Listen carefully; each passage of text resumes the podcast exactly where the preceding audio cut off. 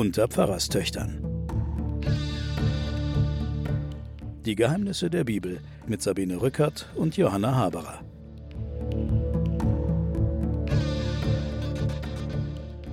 Willkommen zu den Pfarrerstöchtern und den Geheimnissen der Bibel. Wir sind ja beim Propheten Daniel, der allerhand Wundergeschichten in der letzten Folge erlebt hat. Diesmal fahren wir mit den Wundergeschichten des Propheten Daniel fort.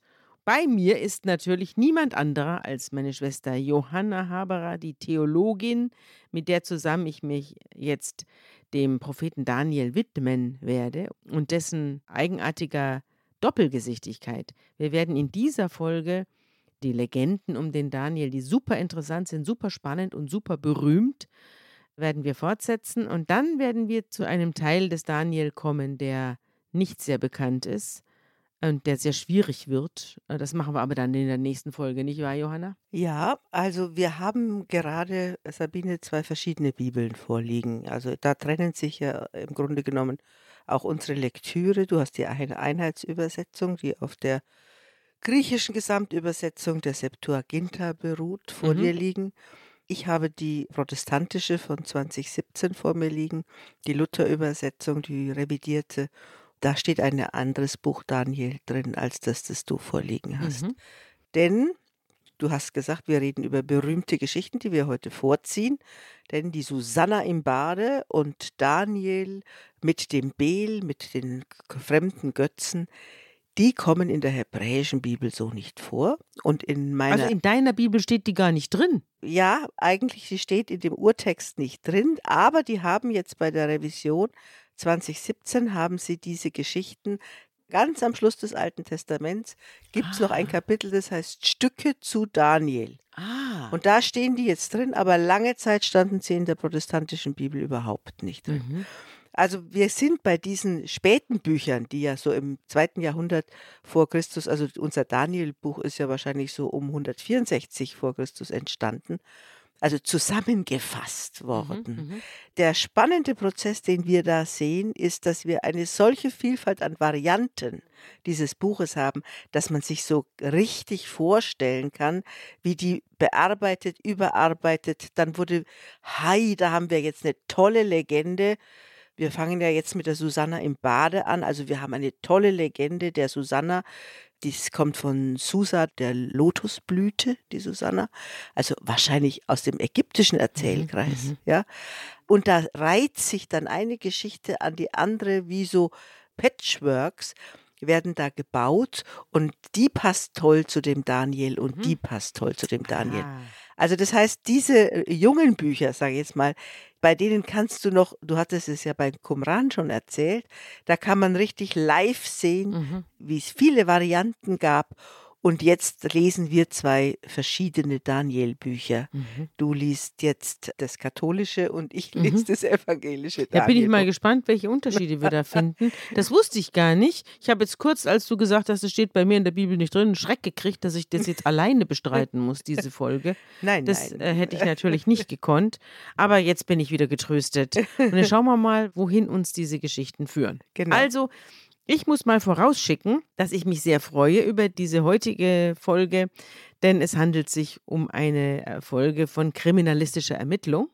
Da kenne ich mich ja aus. Und deswegen habe ich gemerkt, dass man auch damals schon sehr kluge Gedanken zur kriminalistischen Ermittlung hatte. Das erzähle ich jetzt gleich. Daniel, unser Mann, der da die Hauptrolle spielt, Der Kommissar Daniel. der Kommissar Daniel, der heißt Gott richtet mhm. oder schafft Recht oder richtet auf. Es gibt die verschiedensten Varianten, aber sozusagen das Recht steckt bei ihm äh, im Namen. Super, das passt ja. In Babylon, wohin unser Daniel ja verschleppt worden ist, da wohnte auch ein Mann, der hieß Joachim. Und der hatte eine Frau, die hieß Susanna und sah super aus. Die Lotusblüte. Sie war aber nicht nur von außerordentlicher Schönheit, sondern sie war auch noch gottesfürchtig, was dem Lotterleben dann im Wege stand. Eine seltene Kombination. Sie hatte sehr, sehr streng äh, gläubige jüdische Eltern, die sie nach dem Gesetz des Mose erzogen haben. Und der Joachim, ihr Ehemann, war unendlich reich. Dieser Reichtum äußerte sich auch in einem schönen großen Haus und in einem parkähnlichen Garten, Mhm. der um dieses Haus herum lag. Und weil er so viel Platz hatte und weil es bei ihm so schön war, pflegten die Mitglieder der jüdischen Gemeinde bei ihm zusammenzukommen, weil er einfach der angesehenste von allen war. Auch zwei Richter waren da dabei, als man über die Belange der Gemeinde sprach, und die wurden dann immer wieder neu gewählt, aber im Moment waren zwei Älteste gewählt worden von der Diaspora, und diese beiden taugten nicht viel. Das nimmt die Bibel leider vorher. Sie beschreibt die beiden obersten Richter mit den Worten Ungerechtigkeit ging von Babylon aus, von den Ältesten, von den Richtern, die als Leiter des Volkes Mhm. galten. Bisschen ungeschickt. Aber du kannst sehen, dass diese Geschichte, die ist eigentlich ihrem Kontext etwas entzogen. Der Eindruck, der hier entsteht vom Kontext, wir sind in Babylon, heißt ja, dass es eine selbstorganisierte jüdische Gemeinde gab, dass denen niemand reingeredet haben, dass die eigenes Recht hatten, weil die Ältesten, die sich da versammeln, sprechen nicht nur Recht, sondern organisieren das gesammelte politische Leben der Mhm. Gemeinde. Also wird vorgegeben, dass die in Babylon, die da lebten, wie gesagt, eine eigene Gerichtsbarkeit hatte und ein freies, organisiertes Leben mit eigenen Organisationsstrukturen. Mhm. Und eigenem Gesetz. Das haben wir ja nicht. Also bei uns in Deutschland müssen sich Zuwanderer an die Gesetze in Deutschland halten. Mhm. Aber wir haben ja auch schon in Ninive zum Beispiel hatten wir eine andere, also bei der, unter der assyrischen Verschleppung, da hatten wir die Geschichte von Tobit und Tobias. Da wurden die Juden auf der Straße erschlagen und liegen gelassen. Also es gab unterschiedliche Zeiten und unterschiedliche Formen, mit diesen verschleppten Ja. Israeliten umzugehen. Ja, deswegen werden die auch sehr unterschiedlich beurteilt. Mhm. Wir haben ja im letzten Teil des Buches Daniel eine relativ positive Beurteilung von Nebukadnezar, Mhm. dem babylonischen König. Mhm. Die wurden ja, weil sie eben eine liberale Religionspolitik hatten, und das ist nachgewiesen auch Mhm. historisch, positiv beurteilt. Mhm. Gut, also in diesem Kontext leben wir jetzt. Gut, und jetzt werden wir feststellen, dass diese beiden korrupten Richter, von denen wir hier heute erzählen wollen, dass die einfach zu viel Macht hatten. Es ist ein bisschen eine MeToo-Geschichte, aber es, es geht weit über MeToo hinaus. Diese beiden Richter hielten sich also im Kreise ihrer Lieben und im Kreise ihrer Glaubensbrüder dabei im Hause dieses Joachim auf. Und alle, die irgendeine Rechtsstreitigkeit hatten, die sind da auch dazu gekommen in diesen Park und haben das vorgetragen. Und dann wurde da was entschieden. Also eigene Gebäude dafür hatten sie nicht. Nein, Sie sie, haben es unter freiem Himmel gemacht. Genau, oder in Privatwohnungen eben. Und immer, wenn die Leute dann um die Mittagszeit, es fing in der Frühe an, wenn es noch kühl war, und dann um der Mittagszeit war man fertig und man ging auseinander. Und immer dann, äh, wenn die Leute sich zerstreuten, kam Susanne aus dem Haus und ging im Garten ihres Ehemannes spazieren. Und so haben die beiden ältesten Richter sie täglich kommen und herumgehen sehen und haben beide heftiges Verlangen nach ihr verspürt. Also sie haben sich verknallt in sie. Und ihre Gedanken, steht hier bei mir, gerieten auf Abwege und ihre Augen gingen in die Irre. Sie sahen weder zum Himmel auf, noch dachten sie an die gerechten Strafen Gottes. Beide entwickelten einen erheblichen und signifikanten Liebeskummer der Susanna halber, aber keiner sagte es dem anderen und jeder trug seinen Schmerz für sich allein herum, weil sie natürlich sich schämten voreinander. Wahrscheinlich hatten sie auch beide Weib und Kind zu Hause, schämten sich, dass sie so scharf waren auf die Susanna und beide mit ihr unbedingt schlafen wollten. Auch das steht hier in der Bibel. Und deswegen warteten sie jeden Tag ungeduldig darauf, bis sie kommt und herumgeht und sie sich an ihr erfreuen können. Und eines Tages sagte der eine zum anderen, Ah, heute war wieder viel zu tun, komm, wir gehen nach Hause, es gibt was zu essen.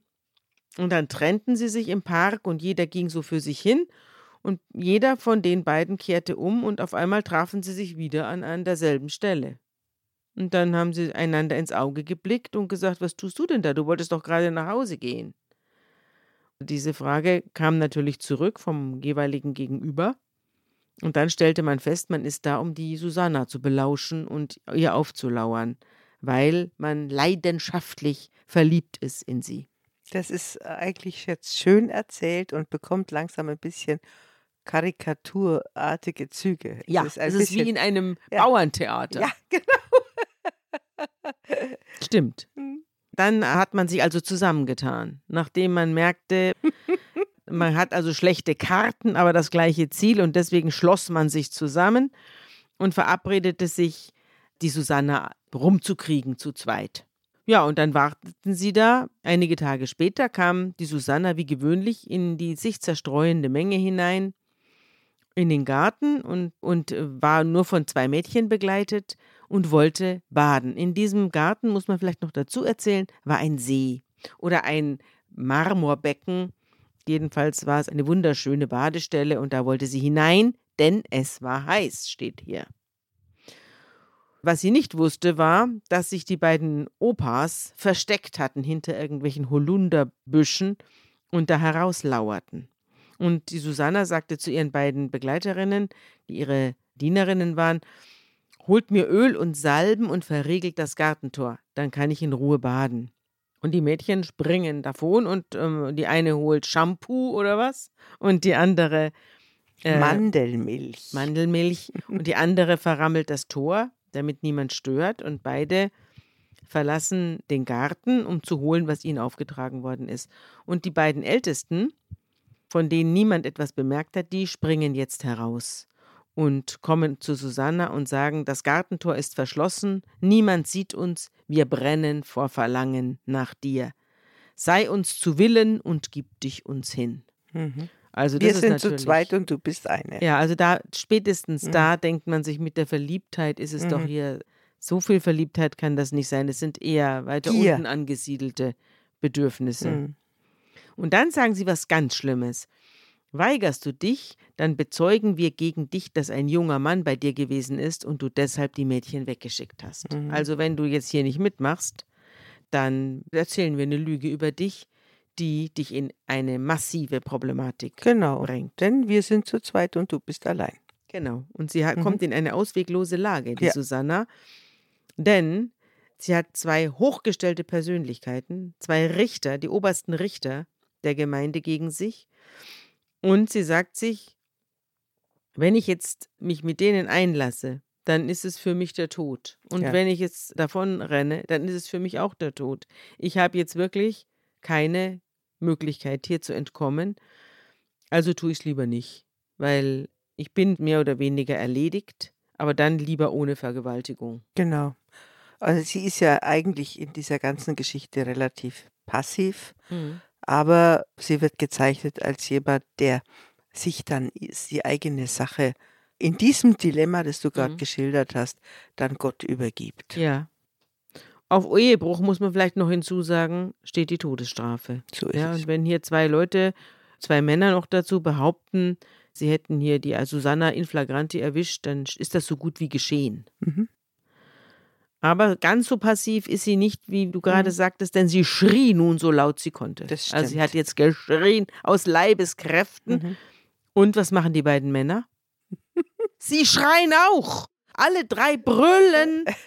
Und einer von ihnen rennt zum Gartentor und reißt es auf. Ja, die müssen ganz schön erschrocken sein, als sie anfangen zu schreien. Ja. Die einzige Möglichkeit ist, dass sie, wenn sie ihre Drohung wahr machen wollen, dass, dass sie jetzt auch schreien. Ja, genau. Ja, genau. Und sie schreien dann auch und mal reißen das Gartentor auf und die Leute im Haus hören das Geschrei und eilen in den Garten und versammeln sich um diese drei schreienden Personen. Und dann fangen die Ältesten an zu erzählen, was hier angeblich stattgefunden haben soll. Die Dienerinnen schämen sich sehr, weil so etwas war noch nie über Susanna behauptet worden. Also das schien ihnen völlig wesensfremd. Aber auf die Diener hört ja keiner. Ja, genau. Das wird im Text nicht ganz klar, warum die sich schämen. Sie schämen sich nicht, weil sie sich ihrer Herrin schämen, sondern weil sie sich schämen, dass so über sie gesprochen wird. Sie also, schämen sich vielleicht auch, weil sie weggelaufen waren. Und, womöglich, ja. weil sie nicht da waren. Ja.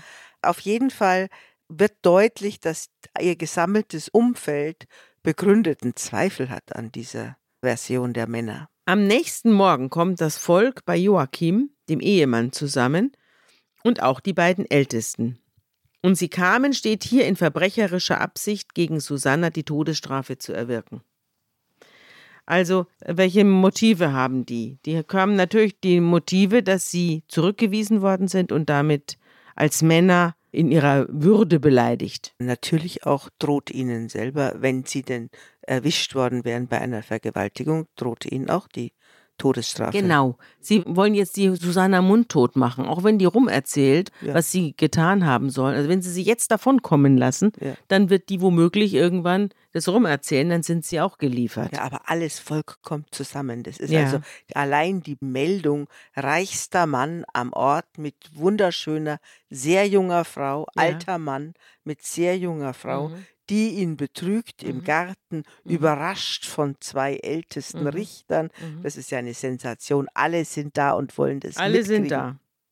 Und sie sagen dann, schickt nach Susanna, der Frau des Joachim, und dann muss sie herbeikommen und sie kommt begleitet von ihren Eltern, ihren Kindern und allen Verwandten. Sie kommt nicht allein, sie kommt in einem Tross. Mhm. Da sieht man auch, dass die das nicht glauben. Ja. Die würden doch nicht mit einer Ehebrecherin da aufkreuzen. Die ganze Familie steht hinter ihr. Die ganze sozusagen. Familie steht hinter ihr Mhm. und sie sieht, es wird hier auch nochmal geschildert, besonders gut aus heute. und sie ist aber verschleiert und um sich an ihrer Schönheit zu weiden, befehlen die gewissenlosen Richter, sie zu entschleiern. Und da weinen alle Angehörigen und alle, die das sehen, beginnen auch zu weinen. Also es ist ein riesen Weinen und Klagen. Und vor dem ganzen Volk stehen jetzt diese beiden, diese greisen Richter und legen die Hände auf den Kopf der Susanna. Sie aber blickt weinend zum Himmel, denn ihr Herz vertraute dem Herrn. Ich muss noch mal kurz einhaken, weil ich nicht richtig eruieren konnte. Gut, wir haben gesagt, es ist jetzt hier eine, eine berühmte Legende, die in verschiedenen Kulturkreisen vermutlich auch erzählt wurde. Aber es wird eigentlich erzählt, dass diese Frau verschleiert rumgelaufen ist. Mhm. In der Öffentlichkeit Mhm. haben sich, das wird nur mit einem Nebensatz Mhm. erwähnt, offensichtlich die Jüdinnen verschleiert. Das will darauf nur hinweisen, weil es die, die Entwürdigung, die dann durch diese Entschleierung Ja. passiert, auch noch ein Teil der Demütigung ist durch diese beiden Männer. Aber wenn sie immer verschleiert herumgelaufen wäre, hätten die beiden Männer sie gar nicht schön finden können. Sie haben sie in ihrem Privatbereich im Garten beobachtet. Aber diese ganze Szene spielt ja jetzt auch in dem Garten. Und jetzt kommt sie verschleiert zu Sie- dieser, in ihrem eigenen Garten zu dieser Veranstaltung. weil das ganze Volk da ist. Ja. Und es ist eine offizielle Veranstaltung. okay. Also ich nehme mal an, ich will nur auf, weil Mhm. wir uns doch immer so um den Schleier streiten. Ja. Und wann gab es den und wann Ja. gab es den? Es gab ihn irgendwie immer in verschiedensten Religionen, in verschiedensten Kulturkreisen. Ja. Es gab ihn und gab ihn dann wieder nicht. Mhm. Also es ist ein Stück Stoff, um das man sich nicht so viel streiten sollte. Ja. Sich aber seit Jahrtausenden streitet, wie wir hier erlesen dürfen. Ja. Also sie kniet da und die beiden Verbrecher legen ihr die Hände auf den Kopf. Sie blickt weinend zum Himmel und vertraut auf Gott. Und was dann geschieht, das hören wir uns jetzt an.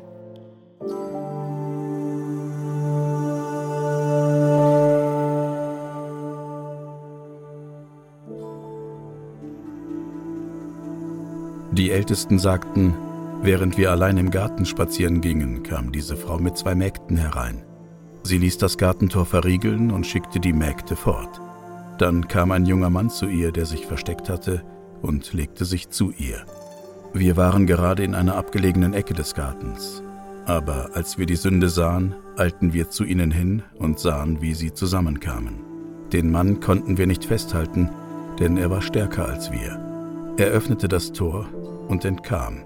Aber diese da hielten wir fest und fragten sie, wer der junge Mann war. Sie wollte es uns aber nicht verraten.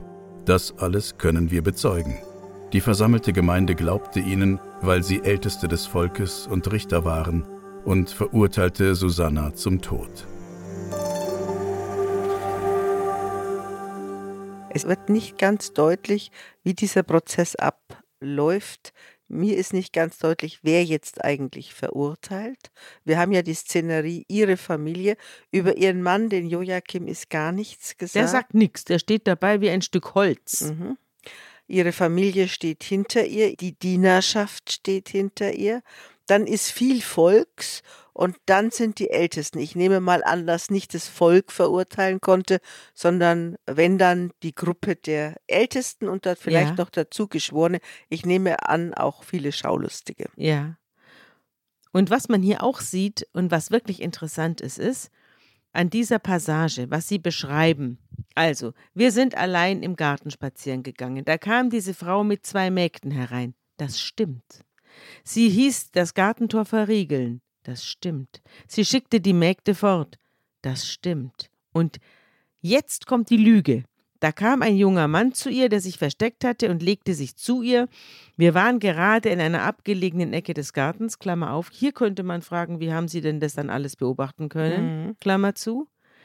Aber als wir die Sünde sahen, eilten wir zu ihnen hin und sahen, wie sie zusammenkamen. Also sie wollen den Geschlechtsverkehr beobachtet haben. In flagranti erwischt haben. Genau. Und der unbekannte Täter, der wird Ja, der unbekannte Täter, ja. der angebliche, den konnten wir nicht festhalten, der war stärker bei er. Das ist immer noch Lüge und jetzt wird es wieder wahr. Er öffnete das Tor und entkam. Der eine Alte hat ja das Tor auch wirklich aufgemacht. Ja. Es war also offen, als mhm. die Zeugen kamen, mhm. also als Leute kamen. Mhm. Aber diese da hielten wir fest und fragten sie, wer der junge Mann war und so weiter. Also man sieht hier sehr mhm. schön, wie sie die Lüge in die Wahrheit einbauen. Und das ist, mhm. das ist das eine, was man in der Rechtspsychologie und in der Glaubwürdigkeitsbegutachtung weiß, dass eine in die Wahrheit eingebaute Lüge extrem schwer zu widerlegen ist. Mhm. Also ich habe immer wieder Gerichtsprozesse erlebt, in denen Leute in einen wahren Sachverhalt, mhm. der auch durch Indizien und Zeugenaussagen belegt werden konnte, einen Lügenkern hineinimplantiert haben und so andere mhm. in tiefste Bedrängnis gebracht haben. Es ist eine besonders infame Methode ja. zu lügen, ja. Und was auch besonders infam ist, ist eine Verschwörung. Wir haben hier zwei. Hm. Und wenn du vor Gericht, das ist auch heute nicht viel anders als, als hm. damals vor 2000 oder was weiß ich, 3000 Jahren, wenn sich mehrere zusammenschließen und alle bei derselben Aussage bleiben, kommt ein Gericht ganz schlecht dagegen an. Ganz schlecht. Und eine Verschwörung ist was wirklich Gefährliches für einen, gegen den man sich verschworen hat. Na gut, also die Susanna jedenfalls hm. schrie laut: Ewiger Gott, du kennst auch das Verborgene. Du weißt alles noch, bevor es geschieht. Du weißt auch, dass sie eine falsche Aussage gegen mich gemacht haben. Darum muss ich jetzt sterben obwohl ich nichts von dem getan habe, was diese Menschen mir vorwerfen. So ganz passiv ist sie tatsächlich nicht. Ja. Weil jetzt sagt sie, das stimmt nicht. Ja. ja. Das sie, stimmt nicht. Sie beschreibt ihre Situation mit dem Widerspruch gegen diese Aussage. Mhm. Und der Herr erhörte ihr Rufen und erweckt den Geist eines jungen Mannes, der in der Menge offenbar stand, der Daniel hieß. Und den kennen wir ja schon von der letzten Sendung. Daniel greift ein und er schreit laut, ich bin unschuldig am Tod dieser Frau. Also er ich mach macht nicht, nicht mit. mit. Genau. Und da drehen sich alle nach ihm um und fragen, was soll denn das heißen? Was hast du da gesagt? Und da äh, tritt er vor und sagt, Seid ihr so töricht, ihr Söhne Israels, ohne Verhör und ohne Prüfung der Beweise, verurteilt ihr hier eine Tochter Israels? Also er macht jetzt den Perspektivwechsel auf. Ja. Die sind alle in einer Dynamik jetzt in mhm. diesem Prozess drin, mhm. wo sie sagen, ist doch ganz klar und die können doch nicht lügen. Mhm. Und jetzt dreht er ja. den Spieß um. Es ist natürlich auch so, dass die Lügen dann besonders gut funktionieren, wenn sie von Autoritäten vorgetragen ja. werden. Ja. Und äh, jetzt kommt er, der Anwalt eigentlich. Oder? Ja, er ist Anwalt und Kriminalist in einem. Mhm. Aber Anwälte sind ja auch oft so. Ja. Das weiß man ja auch, wenn man Thriller guckt und wenn man sich ein bisschen für amerikanische äh, Thriller interessiert, weiß man, dass Anwälte ganz häufig arbeiten wie Ermittler.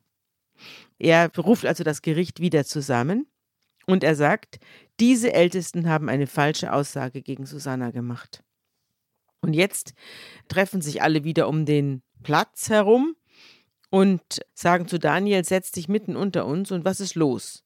Offenbar hast du eine Vision von Gott geschickt bekommen. Ja, genau. Es wird nicht erklärt, woher er das ahnt ja. oder weiß, sondern es ist der Geist Gottes. Das ja, der über ihn kommt. Ja. Die anderen erkennen das irgendwoher. Vielleicht hat er auch schon einen Ruf in dieser Hinsicht.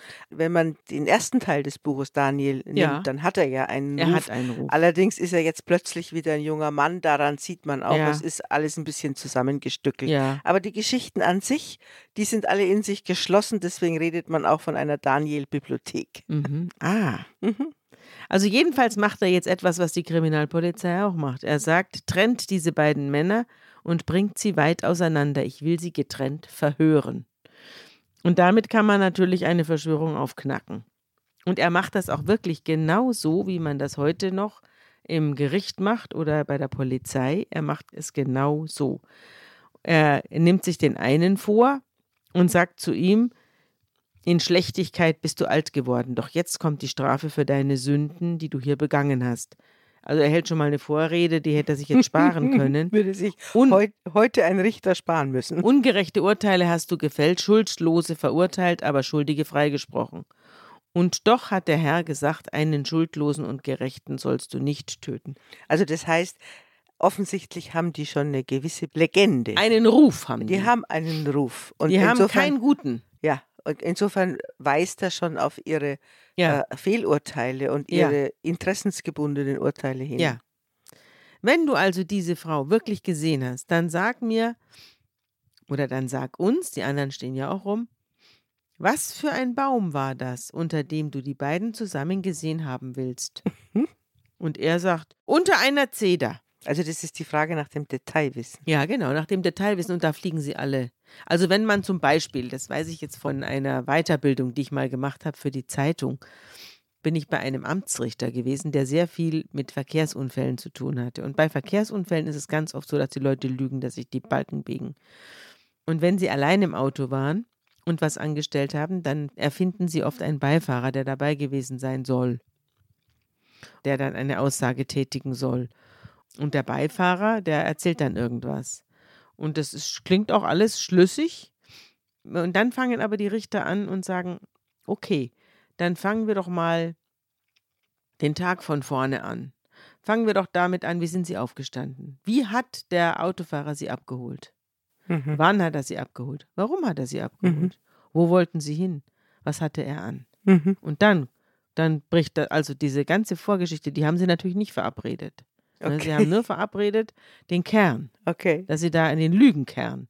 Aber das drumherum haben sie nicht verabredet. Und mhm. wenn dann, mhm. wenn er dann nichts sagen kann oder sagt, mhm. oder was, oder man widerspricht sich oder so, oder sagt mhm. was anderes als der Fahrer, mhm. dann weiß er, das ist alles Verabredung. Also er fragt jetzt präzise nach dem Ort des Geschehens. Genau, er fragt nach dem mhm. Ort, wo ist es denn geschehen? Und genau. unter welcher Zeder soll es denn gewesen, äh, unter welchem Baum soll es denn gewesen sein? Zeig mir mal den Platz hier. Genau. Und da sagt der Daniel, mit deiner Lüge hast du dein eigenes Haupt getroffen. Der Engel Gottes wird dich zerspalten. Schon hat er von Gott den Befehl dazu erhalten. Und dann lässt er ihn wegbringen und der andere soll kommen. Und zu ihm sagt er, du Sohn Kanaans. Das ist schon eine Beschimpfung. Das, das ist eine also Beschimpfung, also ja, weil die Kanaanäer waren ja die, die man aus dem Weg räumen musste, genau. bevor man das heilige Land genau. okkupieren konnte. Ja. Du Sohn Kanaans, Dich hat die Schönheit verführt, die Leidenschaft hat dein Herz verdorben. So kannst du nicht an einer Tochter Israels handeln. Aber die Tochter Judas, ist nicht die Susanna, hat eure Gemeinheit nicht geduldet. Nun sag mir, was für ein Baum war das, unter dem du die beiden Ehebrecher ertappt hast? Der zweite Alte antwortet, es war eine Eiche. Nun sagt der Daniel zu ihm, mit deiner Lüge hast du dein eigenes Haupt getroffen. Der Engel Gottes wartet schon mit dem Schwert in der Hand, um dich entzwei zu hauen. Das ist eine Szene, die eine ja auch in der Antike bis, bis in die neuere Zeit ein Motiv ist, der Richter, der sich selbst verurteilt. Ja. Das passiert in der Orestes-Geschichte, wo er das Urteil über sich selbst sprechen muss.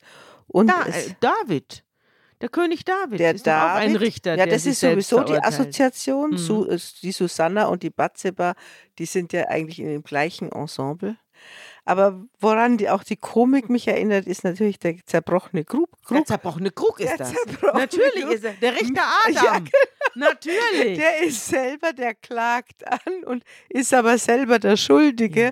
und fängt dann an rumzulavieren und so. Ist eine riesige komische Geschichte und dies ist im Grunde genommen das gleiche Motiv. Ja, das mhm. stimmt. Und mit bitterböser Absicht. Ja. Also die Absicht ist ja auch nicht lustig, die ist bitterböse. Nein. Da schrie die ganze Gemeinde laut auf mhm. und pries Gott, der alle rettet, die auf ihn hoffen. Mhm. Und dann erheben sich alle gegen die beiden Alten, die da Daniel durch ihre eigenen Worte als falsche Zeugen entlarvt hat. Und das Böse, das sie ihrem Nächsten hatten antun wollen, das tat man nach dem Gesetz des Mose jetzt ihnen an und man tötete sie. Und so wurde an jenem Tag unschuldiges Blut gerettet. Und Der Joachim, der kommt jetzt auch mal vor. Der Ehemann, der Reiche mit dem großen Park, den er offenbar geerbt hat, denn Eier hat er nicht in der Hose und preist Gott. Also er ist jetzt froh, dass er die Susanna behalten darf. Das ist seine Rolle in diesem Stück. Eine besonders dünne Rolle. Und alle Verwandten freuen sich und sind glücklich, dass sie nichts Schändliches getan hat und dass sie sie behalten dürfen. Und der Daniel hat noch weiter an Ansehen gewonnen. Mhm. Also du hast es ja gerade beschrieben, wie das in den modernen Ermittlungen läuft. Wenn ich das richtig sehe, ist es in der Rechtsgeschichte wohl schon zum ersten Mal so erwähnt, dass so zwei Zeugen auseinandergenommen werden. Der Jesus wird ja auch später in seinem Prozess von zwei Zeugen, die Ja. sich verschworen haben, dass das aufgebrochen ist und dass man sagt, man muss zwei Zeugen einzeln befragen. Ja. So wie du es jetzt geschildert hast, das ist modernes, äh, moderner Standard. Aber hier zum ersten Mal so Ja. erwähnt. Insofern ist es eine interessante, nicht nur erotische Geschichte oder MeToo, sagst du, Mhm. oder Vergewaltigungsversuch, so muss man Mhm. ja sagen, sondern ist auch Nötigung, rechts, Erpressung. Also da kommen mehrere Straftatbestände zusammen. rechtspolitisch Ja. interessant. Und diese Susanna ist natürlich, das weiß jeder von uns, die ist ja dann so ähnlich wie die Batzeba von jedem Künstler, weil man nackte Menschen sonst nicht so gerne malen durfte früher in prüderen Zeiten, hat man natürlich die Susanna im Bade, hat man natürlich unendlich oft gemalt. Es gibt, glaube ich, keinen Künstler, der die nicht gemalt hat. Und man hat dann früher auch bei Eheschließungen wo man noch Eheverträge zwischen den Familien gemacht hat, hat man den Vertrag in eine Schatulle gesteckt und auf dem war das Bild der Susanna, der frommen Susanna, die treu ist. Und da ist natürlich auch ein bestimmtes Frauenbild damit verbunden, aber auch die Kenntnis darüber, dass Vergewaltigung, Missbrauch, der Zugriff auf Frauen, die sich nicht wehren können, ein Problem ist, das bis heute nicht gelöst ist. Susanna im Bade ist eine Traditionsmotiv und feministische Betrachterinnen, die sagen ja auch häufig, dass ihnen sehr kritisch auffällt, dass die Susanna eigentlich auf den ganzen Gemälden von Rubens bisher doch sehr verführerisch diese beiden alten Herren ansehen würde. So nach dem Motto, ja, ein bisschen ist sie ja vielleicht auch selbst schuld. In jedem Fall ist dieses Motiv von der Susanna im Bade auch bei Psycho von Hitchcock, dieser Norman Bates, der Ja. Mörder, der Der beobachtet. die Frau ersticht in der Dusche. Ja, und der beobachtet ja die Frauen durch so Ja. ein Guckloch und davor hängt ein Gemälde und das ist die Susanna im Bade. Auch Nee. die kommt vor. Das habe Ja. ich ist mir noch nie aufgefallen. Welches Gemälde der da beiseite rückt. Ja, der rückt das Gemälde beiseite, das, auch das ist die Susanna im Bade. Du siehst also, es hat eine Motivgeschichte, diese Ja. Susanna im Bis zu Bade. Hitchcock. Bis zu Hitchcock. Oder bis zu MeToo. Ja. Bis zu heute, bis Herrn Weinstein oder Ja. wie auch immer man es genau, nennen das ist möchte. eine richtige Weinstein-Geschichte Ja. hier. Wir kommen zur nächsten Ermittlung des Daniel. Der ist gerade in Fahrt. Es wird eine zweite Geschichte erzählt, in der er sich als Kriminalist betätigt und wieder sehr erfolgreich. Es geht nämlich um den Perserkönig Kyros. Und Daniel ist der Vertraute dieses Königs. Ich glaube, das haben wir auch schon mal gesagt.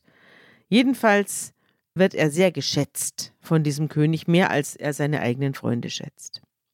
Und die Babylonier haben ein Bild des Gottes Bel. Ist das nicht Baal? Das ist Baal. Baal, Also- hier, hier heißt er bei mir Bel. Ja, wir reden ja über einen Kulturkreis, Mhm. in dem im Grunde genommen in kleinen Varianten die Götter ähnlich Mhm. aufgebaut waren. Es geht um Fruchtbarkeitsgötter im Ja. Wesentlichen. Und es ist der Baal, ist dort ein Bel. Der Beelzebub kommt Ja, da auch genau. drin. Hm? Und der Beel, also der Baal, der wohnt in einem Tempel. Und in diesen Tempel bringen die Leute täglich zwölf Scheffel feines Mehl, dazu 40 Schafe und sechs Krüge Wein. Werbung. Diese Woche in der Zeit? Die Bücher des Frühlings. 16 Seiten blühende Fantasie. Von gefährlichen Liebschaften, einer Flucht auf dem Mississippi und magische Erzählkunst. Das Literaturspezial zur Buchmesse in Leipzig. Die Zeit, Deutschlands größte Wochenzeitung. Jetzt am Kiosk oder direkt bestellen unter zeit.de/slash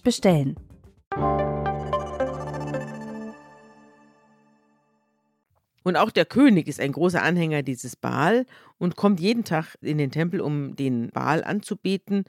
Aber Daniel geht nicht mit. Der betet seinen eigenen Gott an, den wir auch kennen, den Jahwe. Und der König sagt zu ihm: Warum gehst du nicht mit mir in den Tempel? Warum betest du den Baal nicht an? Und der David sagt: Ja, ich verehre keine Standbilder, sondern nur den lebendigen Gott, der Himmel und Erde gemacht hat und der Herrschaft besitzt über alles, was lebt.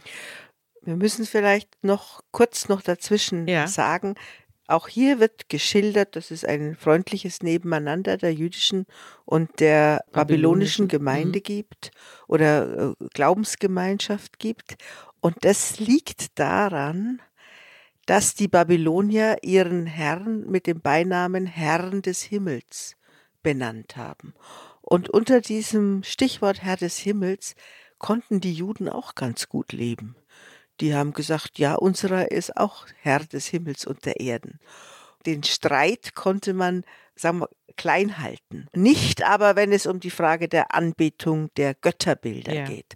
Hier geht es jetzt um den, die Bilderfrage und Mhm. da geht es jetzt weiter. Aber in die folgt. Anbetung der Götterfrage haben wir ja letztes Mal schon gehabt, dass der Daniel da nicht mitgemacht hat und dass die Juden sich immer geweigert haben, wenn es ernst wurde, sich niederzuwerfen oder, Genau. oder solche Sachen zu Und jetzt geht es aber um eine andere theologische Ja. Frage, nämlich die Frage, also Wer lebt? Genau. Wer lebt? Welches ist der Ja. Lebendige? Und das hören wir uns jetzt an, was der König sagt. Ja. Also Daniel sagt, ich bete den nicht an, ich bete nur den lebendigen Gott an. Und der König sagt jetzt Folgendes.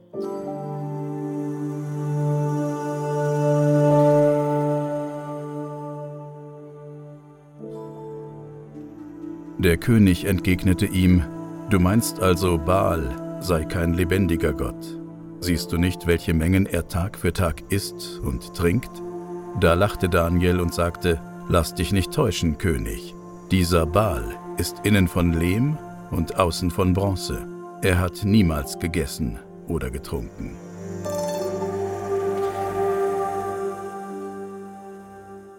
Also das ist ein Aufklärer, der da seinen naiven König auslacht. Ja. Stell dir vor, das ist ein rationaler Denker, der sagt, Ja. hallo, tu mal die bisschen die Magie, die du im Kopf hast, mal ein bisschen rausblasen. Naja, es ist ja nicht nur Magie, sondern es ist ein Tempel, der wird verschlossen. Da kommen jeden Abend 40 Schafe rein und sechs Krüge Wein und am nächsten Morgen ist nichts mehr da. Und da ist es natürlich nicht magisch, sondern es sind einfach verschwundene Materie. Das und da fragt stimmt. sich halt der König, wie kann das sein? Der muss, Muss ja der wohl Gott nachts, gegessen muss haben. da nachts gegessen haben. Ja, gut. Und zwar offensichtlich roh. Und ganz viele andere haben das auch geglaubt, die Ja. in diesen Tempel gegangen sind. Oh, der König wird jetzt auch sauer auf den Daniel und ruft die Priester des Bel, also des Baal, herbei und sagt zu ihnen: Wenn ihr mir nicht sagt, wer all diese Mengen verzehrt, müsst ihr sterben. Das ist, der König redet immer nur: Sag mir das und das oder stirb. Und er fährt fort: Beweist mir aber, dass Bel, also Baal, das alles verzehrt, dann muss Daniel sterben, weil er über den Bel gelästert hat. Und der Daniel soll zum König, ja, genau so soll es passieren, wie du gesagt hast. Der fühlt sich also sehr sicher. 70 Belpriester geraten jetzt in Unruhe. Und dazu noch ihre Frauen und Kinder. Also man muss sich vorstellen, das sind dann 70 Männer mit, naja, äh, das sind, dann 700 Leute. ja ungefähr sowas, ja. Jeder also, hat eine Frau und ja. mindestens eine, vielleicht Ja. auch zwei und, und dann noch dann einen Haufen Kinder. Haufen Kinder und was haben wir gesagt? Wir haben Na, 40 Schafe, und Chef sechs Krüge Wein und zwölf Scheffel Wein, Feinmehl. Das kommt ungefähr Okay, hin. Brot, Fleisch und Wein. Ja, genau. Okay. Das Also. ist tägliche Abendessen. Ja, für die. Aber eigentlich war es ja Baal, der das gegessen hat. Also 70, jetzt kommen wir auf 700 Leute. Oder vielleicht ein paar weniger, also, um, also jedenfalls nicht wenige. Der König geht jetzt mit dem Daniel in den Tempel des Baal und die Baalspriester sagen, wir gehen jetzt hinaus, trag du König selbst die Speise hinein, mische den Wein und stell alles hin. Und dann verschließ die Tür und dann versiegle sie mit deinem Ring. Was auch immer das bedeuten soll. Was heißt mit meinem Ring? Ach so, der hat einen Siegelring und damit macht er ein Siegel. Siegelring, Der macht er ein, Ja. macht Die ein Tür Draht wird versiegelt. drumrum und versiegelt Ja. es mit seinem Ring. Ja. Und wenn du morgen früh wiederkommst und dich nicht davon überzeugen kannst, dass der Baal alles verzehrt hat, dann wollen wir gerne sterben. Andernfalls aber der Daniel, der uns hier verleumdet. und sie sind unbesorgt. erzählt jetzt der Erzähler uns beiden, Johanna, Mhm. wird jetzt zugeflüstert, sie sind unbesorgt, denn sie hatten sich zum Opfertisch einen verborgenen Zugang gemacht. Also eine Art Tapetentür. Genau. Und die haben also die ganze Zeit Volk und König natürlich Beschissen. beschissen. Sie haben sich ihr Abendessen bringen lassen, haben dort dann großartig getafelt und sind dann durch den Gang wieder weg und können sich sicher fühlen, weil der König selber zugemacht hat. Ja, der König hat zugemacht, dass es hier eine Tapetentür gibt, weiß niemand, außer ihnen. Das ist das große Priestergeheimnis. Genau. Und da kamen sie immer herein und fraßen alles und äh, gingen wieder raus. Und als die Priester hinausgegangen waren, das ist wichtig, die sind schon weg, trug der König die Speisen für den Baal auf und der Daniel lässt durch seine Diener Asche holen. Ganz feine Asche, so wie Zigarettenasche. Ganz fein. Und damit bestäubt er den gesamten Boden des Tempels. Und nur der König, niemand ist mehr dabei, nur der König selbst sieht das. Der fragt aber gar nicht danach, was machst du da? Nein, nein. Ach ja? Man weiß nur, der Ja, er so, kann sich ja denken, der König, was er da macht. Okay. Dass er natürlich sehen will, ob, ob sich jemand, ob da diesem, jemand reinkommt. diesem Standbild genähert hat. okay.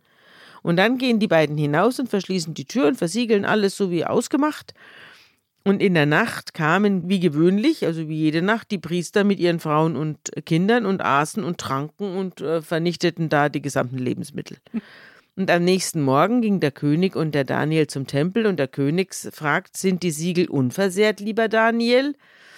Und der Daniel sagt, ja, sie sind unversehrt, mein König. Und dann brechen sie die Siegel auf und da erblickt der König den Opfertisch und sagt, Baal, du bist groß, bei dir gibt es nie einen Betrug. Es ist alles weg. Und was sagt der Daniel? Daniel lacht. Genau.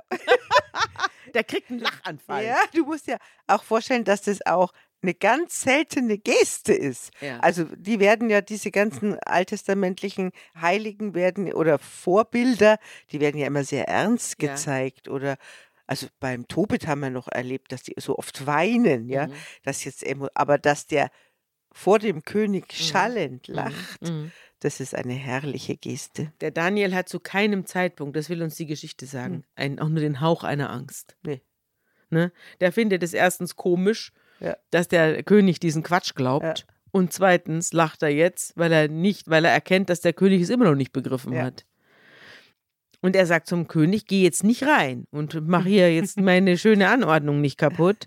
Aber schau doch mal auf den Fußboden, was da ist. Und schau mal, das sind ja lauter Schuhabdrücke. Trippelschritte, Ja. das sind die Kinder, das sind die Frauen, das, Das sind die Männer. Und da ist der Hund. Wo kommen die denn her? Und der König sagt, ich sehe Fußspuren von Frauen, Kindern und Männern. Und jetzt kriegt er eine wahnsinnige Wut. Eine wahnsinnige Wut und lässt die Priester und ihre Frauen und Kinder antanzen. Und die müssen natürlich alles zugeben. Und dann lässt er sie verhaften. Und sie müssen ihm die geheime Türe zeigen, durch die sie sich da jede Nacht hineingeschlichen haben, um das, was auf dem Altar stand, aufzufressen. Und dann lässt er sie alle töten. Das wird auch die Kinder, das finde ich ja wieder bitter. Aber die Kinder, das haben wir ja hier gelernt im Alten Testament, die müssen immer mit. Die Frauen auch. Also äh, mitgefangen, mitgehangen. Aber es ist natürlich eine gleichzeitig von unserem aufgeklärten Blick her großartige und gleichzeitig auch bittere Geschichte der Entzauberung Ja. von einer Religion. Ja. Und der Baal, der wird jetzt dem Daniel übergeben und der zerstört das ganze Heiligtum. Genau. Damit endet jetzt die Geschichte von Daniel, dem Kommissar. Ja, also was ich noch einfach dazu als Eindruck sagen möchte, ich war jetzt gerade in Ägypten und habe dann bis hin zu Abu Simbel diese riesigen Götterfiguren und die Königsfiguren, die sich in acht Metern, 13 Meter Größe da abgebildet sehen in Granit und in allen möglichen Steinformationen.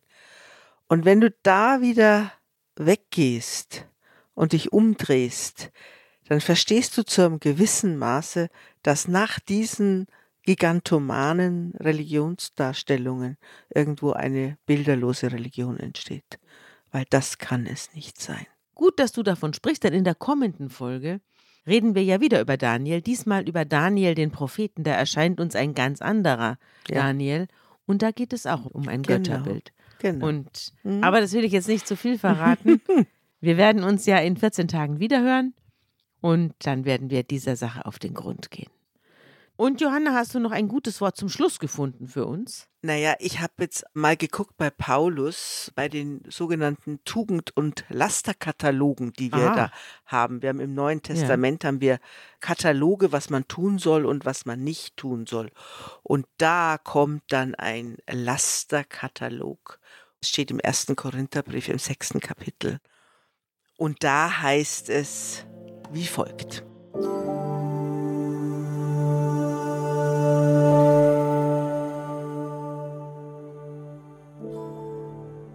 Oder wisst ihr nicht, dass die Ungerechten das Reich Gottes nicht ererben werden? Täuscht euch nicht. Weder Unzüchtige, noch Götzendiener, noch Ehebrecher, noch Lustknaben, noch Knabenschänder, noch Diebe, noch Habgierige, noch Trunkenbolde, noch Lästerer, noch Räuber werden das Reich Gottes ererben. Und solche sind einige von euch gewesen.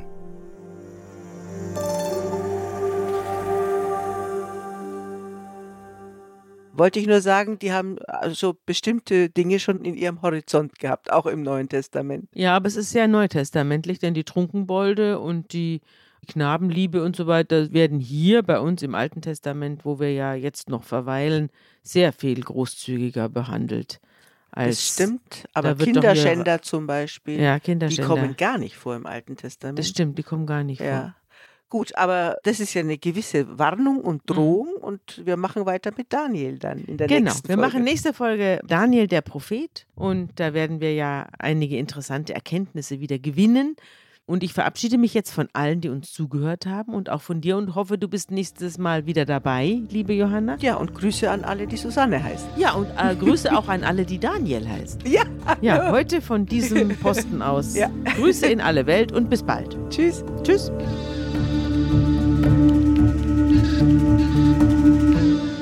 Unter Pfarrerstöchtern ist ein Podcast der Zeit und von Zeit Online. Produziert von Pool Artists.